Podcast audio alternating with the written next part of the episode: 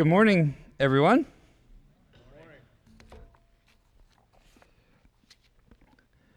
Well, once upon a time, I was a college student that you all welcomed to this church, um, my wife as well. So, and I blinked and I'm about to be 45. So, but I, I, say that to say that uh, we, we um, love the IUP students and any other local college students that are able to come to this church. We, we want that to be a priority. One of the things I would ask you all to do is be praying for the students as they return. Um, I believe uh, IUP starts August 23rd. So begin to pray as you see them kind of slowly move back into town uh, rather than grumbling and complaining that Walmart and other places are getting more crowded. Thank the Lord and ask the Lord to save every college student that you see. Let's pray, and then we're going to jump in today's message. Father, thank you for your word. Thank you that you love to speak to us. Holy Spirit, we ask that you would speak to us today. Everyone who is in this room and everyone watching, we want to be changed by you. And we ask this in your name. Amen. Well, if you have a Bible, turn to Galatians chapter 5. Galatians chapter 5.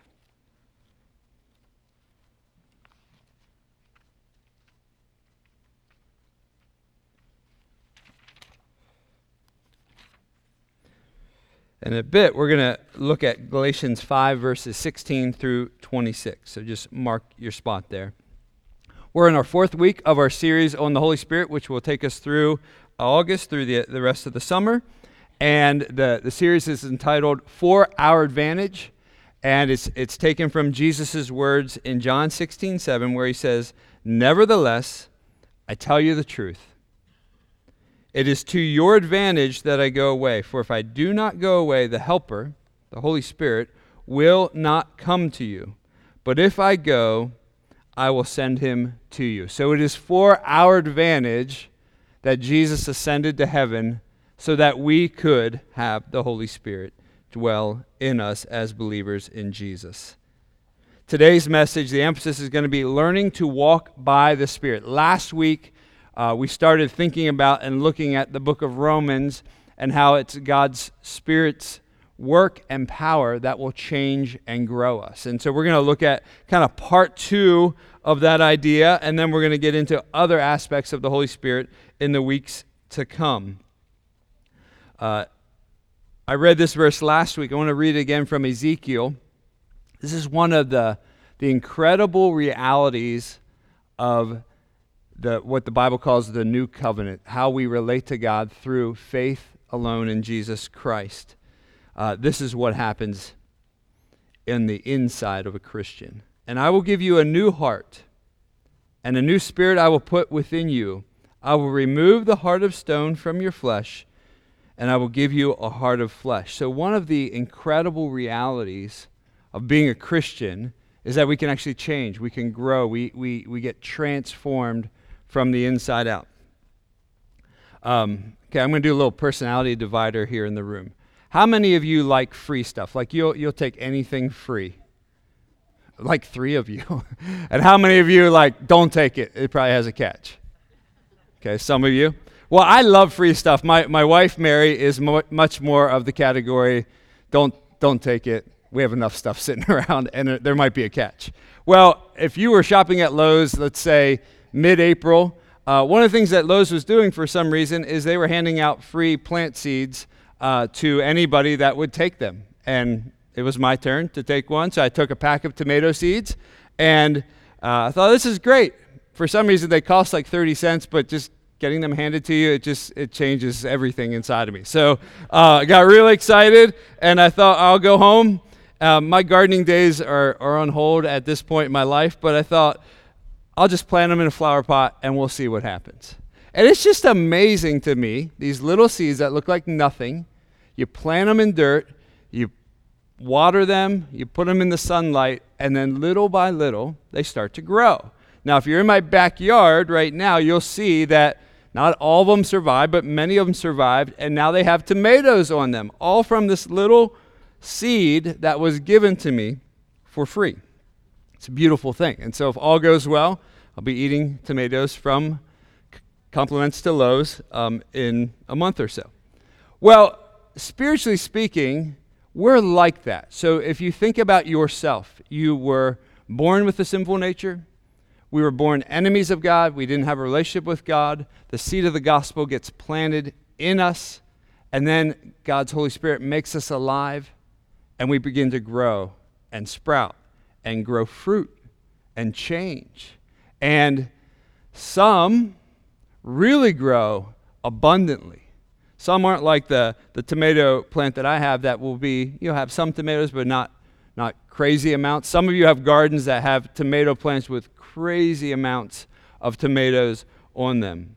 So today we're going to look at how, how can we grow fruitful as Christians? Why are some Christians alive and have some growth, but, but not a lot? And some seem to just be filled and packed with, with growth and change and fruit, all kinds of good stuff. Have you ever wondered why some grow fast and some grow slow? Some grow abundantly and some grow sparsely. What role do we play in that, that growth? So that's what we're going to look at, learning to walk by the Spirit.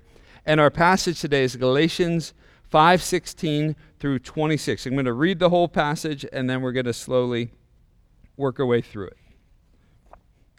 So this is the apostle Paul writing to the church in Galatians. He has just laid out the gospel that we're saved by faith alone, in Christ alone, not by good deeds, and he, he just keeps hammering it. And now he's going to talk about how that should affect the way we live as followers of Jesus. So, verse 16, but I say, walk by the Spirit, by the Holy Spirit, and you will not gratify the desires of the flesh. For the desires of the flesh are against the Spirit, they, they oppose each other. And the desires of the Spirit are against the flesh, for they are opposed to each other to keep you from doing the things you want to do. But if you are led by the Spirit, you're not under the law, you're free. Now, the works of the flesh are evident sexual immorality, impurity, sensuality, idolatry, sorcery, enmity, strife, jealousies, fits of anger, rivalries, dissensions, divisions, envy, drunkenness, orgies, and things like these. I warn you, as I warned you before, that those who do such things will not inherit the kingdom of God. But the fruit of the Spirit is love, joy, peace, patience, kindness, goodness, faithfulness, gentleness, self control. Against such things there is no law. And those who belong to Christ Jesus have crucified the flesh with its passions and desires. If we live by the Spirit, let us also keep in step with the Spirit. Let us not become conceited, provoking one another or envying one another. So, what we're going to do, we're going to a- ask three questions and hopefully answer three questions from the passage today. How do we walk by the Spirit? What are the consequences of giving in to our sinful desires, what, what Paul's calling the works of the flesh? And what is the effect of a lifelong pursuit of walking by the Spirit, by the power of the Holy Spirit? So, first one, how do we walk by the Spirit? he says in verse 16, But I say, walk by the Spirit, and you will not gratify the desires of the flesh. So this is a call to do something. So, as Tim shared um, during our, our time of singing, that it's not just come to church or go to a small group, but there's more to the Christian life than just several duties that are good things to do. Walking by the Spirit is being dependent on the Holy Spirit to to every day be in His Word, growing and learning and marveling at who He is and what He's like. By casting our cares on Him and asking Him for help and asking Him to fill us with His Spirit and to pour out His presence upon us. It is a daily dependency on the Lord. And if we're doing that, then we're much less likely to gratify the works of the flesh or the desires of the flesh. That's the sinful thoughts and, and, and things that are inside of us because of our original nature. A, a lot of theologians uh, re, re, refer to this as indwelling sin or the enemy within, the sin that remains. So if you are a Christian, you should have a conflict inside of you at times. There should be times where you want to do the right thing and you want to do the wrong thing at the exact same time. And you feel that. Why do I say you should have that?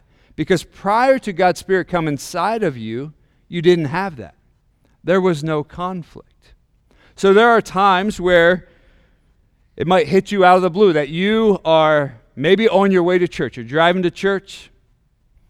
You got kids in the car. We're going to we're going to sing. We're going to meet people. We're going to welcome people. And you re- even read your Bible before you came. It was like a good Sunday morning. So you're in the car. Let's say you're the driver of the car. And you look around, nobody's in the car yet. Oh, that's okay. They're probably getting ready. And then 10 minutes goes, and 15 minutes goes, and now you're on the horn, and you're texting them, you're calling them. And then you get out of the car, and, and dad or mom is just angry now. Come on, kids, we got to get to church. We want to worship Jesus. Um, well, what happened there? There's a conflict. Uh, years ago, when my son Isaac was three, he is now 19, we were in a large church in Gaithersburg, Maryland, and it was kind of that scenario. And my wife's not the most punctual. I can like sinfully crave to be on time. And so that scenario was playing out once again. And we had a three year old and a one year old. And we get to the church parking lot and we're still late. And I'm, I'm much more preoccupied with what I was in school at the time, what people thought of me, and all kinds of things. So I just turn around and not thinking, not looking, I accidentally slam my son Isaac's hand in the van door and it shuts tight on his hand. I was like, oh, crud. and so, fortunately, it wasn't broken. We get out, and, and Mary's just like giving me the stare.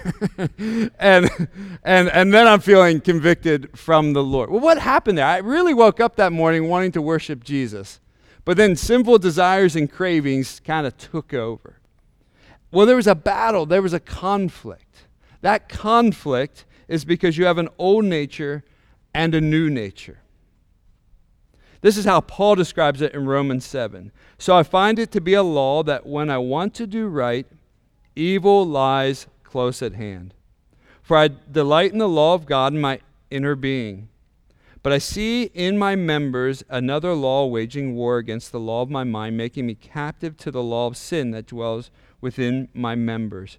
Wretched man that I am, who will deliver me from this body of death? Thanks be to God through Jesus Christ our Lord. So then I myself serve the law of God with my mind, but with my flesh I serve the law of sin. So there's this war inside, and it can be really discouraging at times.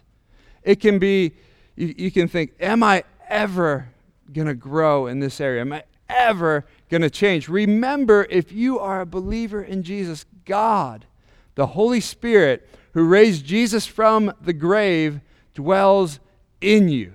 You can change. You can grow. You do not have to give in to that old nature. Look at verses 17 and 18.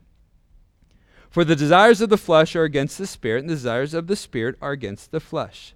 They are opposed to each other. They don't like each other. To keep you from doing the things that you want to do. But if you are led by the Spirit, you're not under the law. See, the Holy Spirit will empower you to give you freedom, that you don't have to keep going back to your old desires and your old nature. But the key for a Christian is connecting with the Lord on a very regular basis so that we grow spiritually strong. Listen to this verse from John 15. This is Jesus talking. So picture a, a grapevine or uh, even a tree as you're, you're trying to picture this image. I am the vine, you are the branches. Whoever abides in me and I in him, he it is that bears much fruit. For apart from me, you can do nothing. So Jesus is the vine, he's the source of life, and we're like the branches. And the, the way the branches have fruit, have growth, have life, is by staying connected to the vine. If you cut off a branch from the vine, what happens? It withers, it dies. So we need to be connected to the vine for our source of life, for our source of power. So it's not a wonder that if a Christian only opens the Bible once a week or prays when something hard is happening, it's not really a mystery why they're not as vibrant as someone who, in the worst of the, their days and in the best of their days, just keeps going through God's word, keeps talking to the Lord, keeps singing to the Lord, keeps gathering with God's people. This has nothing to do with God accepting us. He accepts us because of what Jesus has done on our behalf when he hung and bled and died on the cross. But this has everything to do with the quality and vibrancy of our Christian life. And as pastors, we want you guys to be vibrant. We want you to experience the joy that Jesus purchased for you. Last Sunday, I was on a bike ride with my son. He was doing a run, and we were on the Hoodlebug, and I got a flat tire. So the air is just, it's, it's, it's going quickly out of the tire. Now, I could still technically ride the bike, the wheel could still go around. But it wasn't near as effective as when the, the tire is full, has the full PSIs that it requires, because then I can just roll. I can roll really fast. Well, that's kind of like when we are not pursuing the Lord on a regular basis. You are you can still roll, but it's a bumpy roll. It's a it's not a real pleasant experience. It's a up and down experience. See, God wants way more for you than that bumpy experience. When it comes to battling sin, so you, maybe there's certain areas of your life you think, I just want to be free. I think there are different ways to, to, to tackle those things. Sometimes, well intended, but not really effective is we, we just fixate on that particular sin. So whatever it is, whether it's anger or lust, or you just think about, I'm gonna, I'm gonna tackle it. It's not usually real effective, be, because all you end up doing is is thinking about it. So I'll give you a little example. We're gonna do a, a group exercise. So I want you right now. The only thing I want you to do for the next 30 seconds is not picture a large purple elephant, okay? It's all, all I want it out of your mind for the next 30 seconds. Do not picture in your mind a large purple elephant. Hard to do, right? Because it's told you not to do it. So all you're doing is thinking about a large purple elephant. See, there's two kind of big theological words that, that theologians use to describe how we grow and fight sin. One is mortify, Mortification, it's kill the sin. So there's a part of that. And this passage has a part of that. The other, the other is a, a word we don't use very much. It's called vivify or vivification. It's, it's, it's learning to connect to the source of life, which is God's Holy Spirit, to do the, the positive things um, in our pursuit of the Lord that, that really will produce incredible growth. One, one image way to think about it is the Bible uses the, the concept in, in Galatians 6 of sowing and reaping. What you, what you feed will grow. If we feed our sinful nature, it will grow. If we feed God's Spirit in us, it will grow. So let's go to the second question. What are, we're going to look at the negative and then we're going to end on the positive. What are the consequences to a life of giving to the deeds of the flesh? If you want to be a miserable Christian, if you thought, I just want to be a miserable Christian, I'd like to be a Christian, but a very miserable, conflicted, no joy, a lot of pain, a lot of turmoil, a lot of strife inside, here's what you need to do. Verse um, 19. Now, the works of the flesh are evident. If you want to be a miserable Christian, just dive into these things sexual immorality, impurity, sensuality, idolatry. That's looking to anything as a God that's not God himself. Sorcery, enmity, strife, jealousy, fits of anger, rivalries, dissensions, divisions, envies, drunkenness, orgies, things like this. I warn you, as I warned you before, those who do such things will not inherit the kingdom of God. In other words, dive headlong into your remaining sinful cravings and desires. The tricky thing about sin is it promises pleasure. At least many of them do. But on the, and some have a temporary pleasure connected to them. But then as you go through it, on you, you get spit out the other side, there's heartache, there's regret, there's guilt, there's shame, and there's misery. That's not the life God has purchased for you in Jesus. And some temptations for each of us, there, this list is not exhaustive. There are other lists of sins in the New Testament, and there are probably some on here that are more tempting to you and some that are far less tempting to you.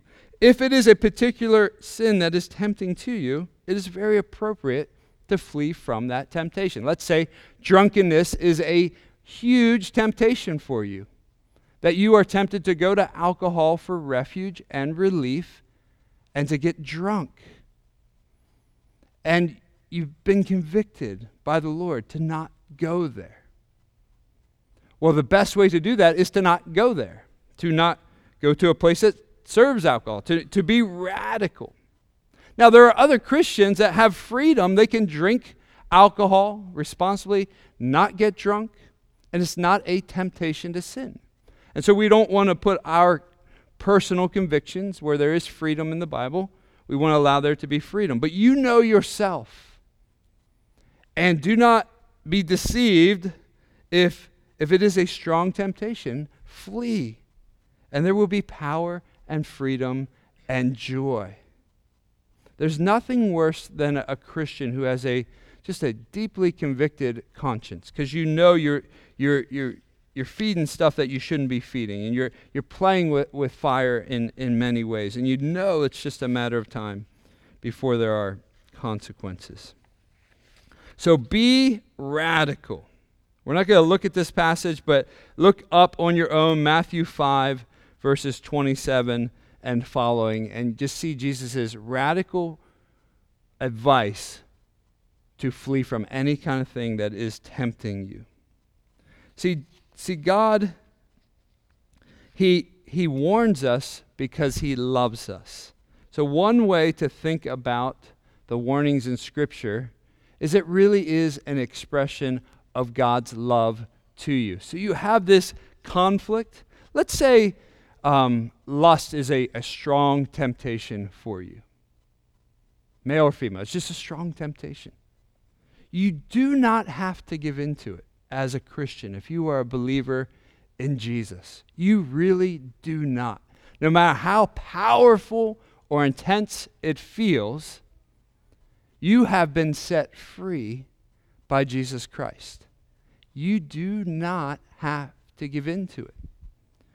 Uh, growing up, I, I lived in a, a, neighborhood and we had a farmhouse below us, and so it was easier to go to the bus stop by taking a shortcut through my backyard. The problem was our neighbor with the farmhouse had a dog that was fierce and mean looking and chained to a doghouse. Well, what I learned is that the, the dog could only go so far. So that dog could yip and bark and show its teeth, and yeah, I'm still running fast, but it couldn't touch me. Well, that's the same with your sinful nature. It may bark and yell and growl and call to you, but you do not have to give in to it at all. Galatians 5:21 has this really sober warning. So we got to deal with this sober warning. As he goes through that long list of, of sins, he says, I warn you, as I warned you before, that those who do such things, the list that he just mentioned, will not inherit the kingdom of God. Now, if you look up this verse, there are a number of Christians that will, will interpret this verse in different ways. So I would encourage you to wrestle through this verse on your own, read it in context, and do your homework, um, and be persuaded of what it, what it means. What I think it means, and this there are many others who believe this as well, is that, let's just walk through it. I warn you as I warned you before. So nobody's debating Paul is warning Christians to, to stay away from sin. No matter what position somebody lands on this passage, everybody says, no, that's, it's really a warning. This is a warning. Do not do it. Do not go there. So that, that part's simple. Those who do such things, your Bible, depending on your translation, may say practice such things, will not inherit the kingdom of God. The, the idea of do such things or practice such things is this ongoing, habitual practice of sin. And I think that's the key to understanding this verse. It's, in other words, Paul is saying, if your life looks no different than someone who has not encountered Jesus Christ, put their trust in Jesus Christ, been transformed, been born again, been given that new heart that Ezekiel promised, then you need to really evaluate where you stand with the living God. It's tricky because it, what it's not saying is that it's not saying that Christians won't struggle with these sins. There are Christians that will struggle. There are people in this room that have struggled. We have struggled with these things to some degree. But that is different than a headlong practice, habitual giving in with no conflict, no internal conflict, no wrestling of the soul, just a full in dive.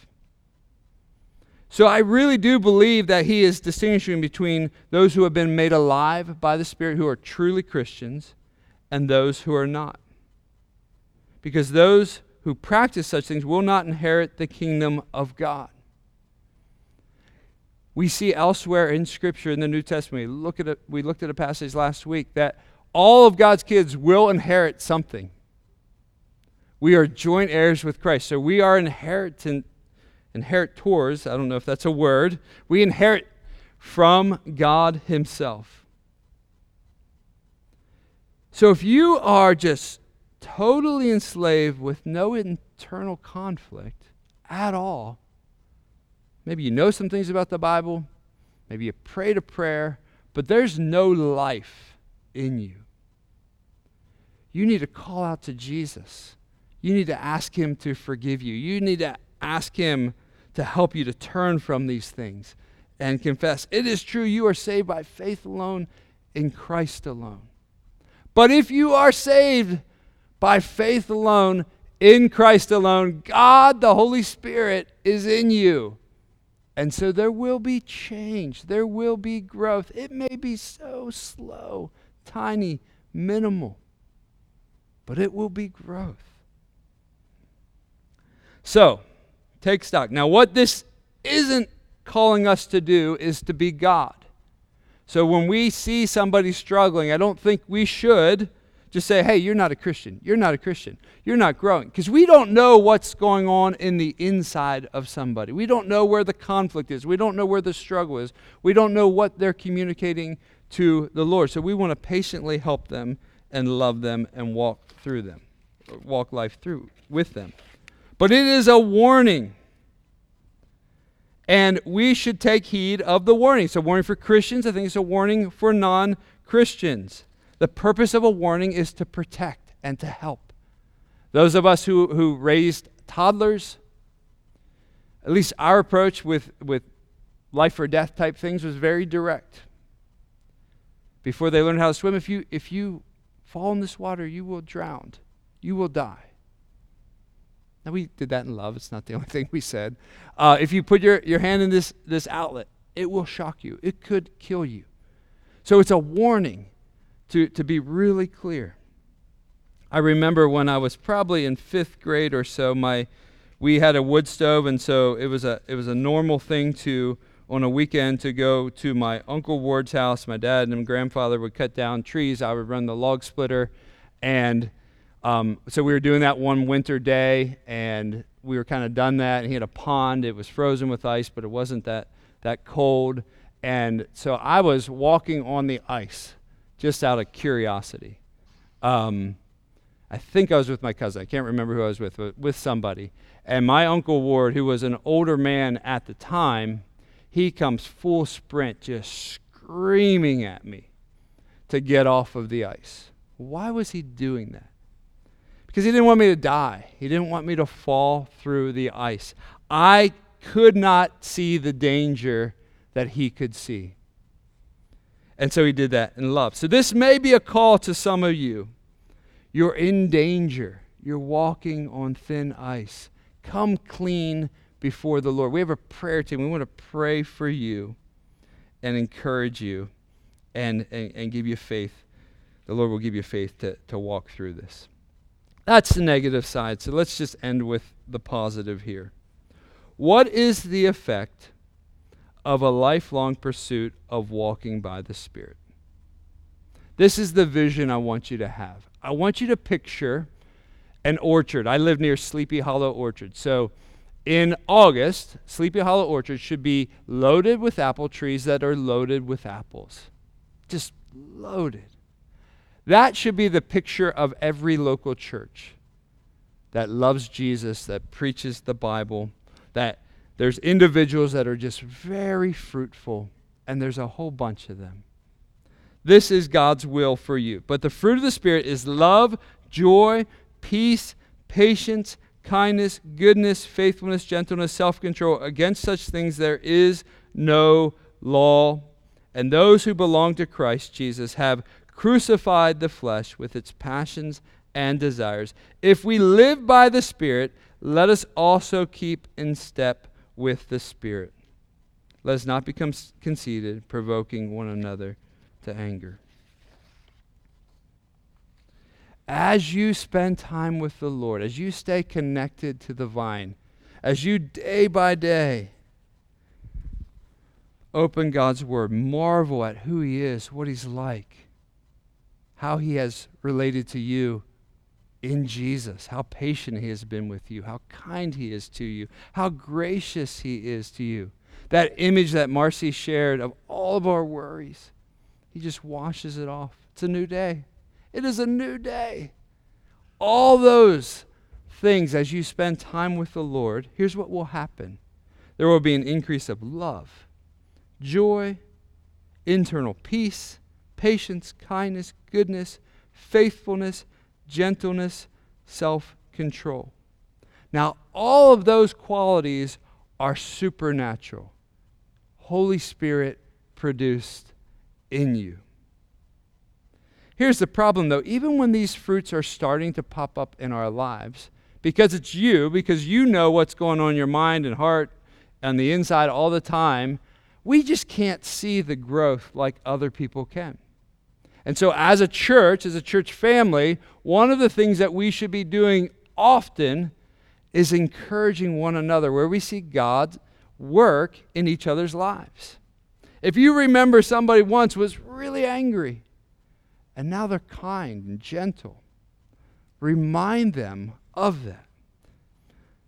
If you see joy in somebody in the midst of a difficult time, point that out to them. Wow, the way you are responding is absolutely, totally, 100% supernatural.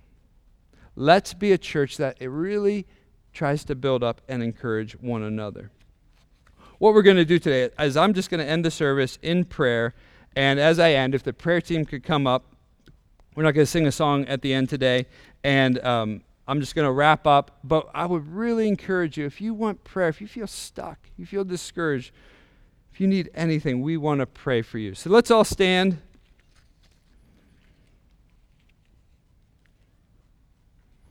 We'll close by reading John 15, 5, and then we're going to pray.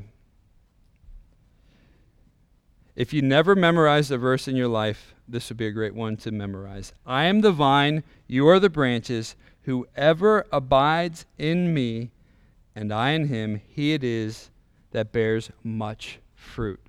Apart from me, you can do nothing. Let's pray. Holy Spirit, we want to be fruitful for you. We want to make an impact for you. We want to be different. We want to be transformed. So, Holy Spirit, I ask that you would do that in the lives of everyone in this room, everyone watching online, that we would grow in our dependency of you and our joy that's found in you alone.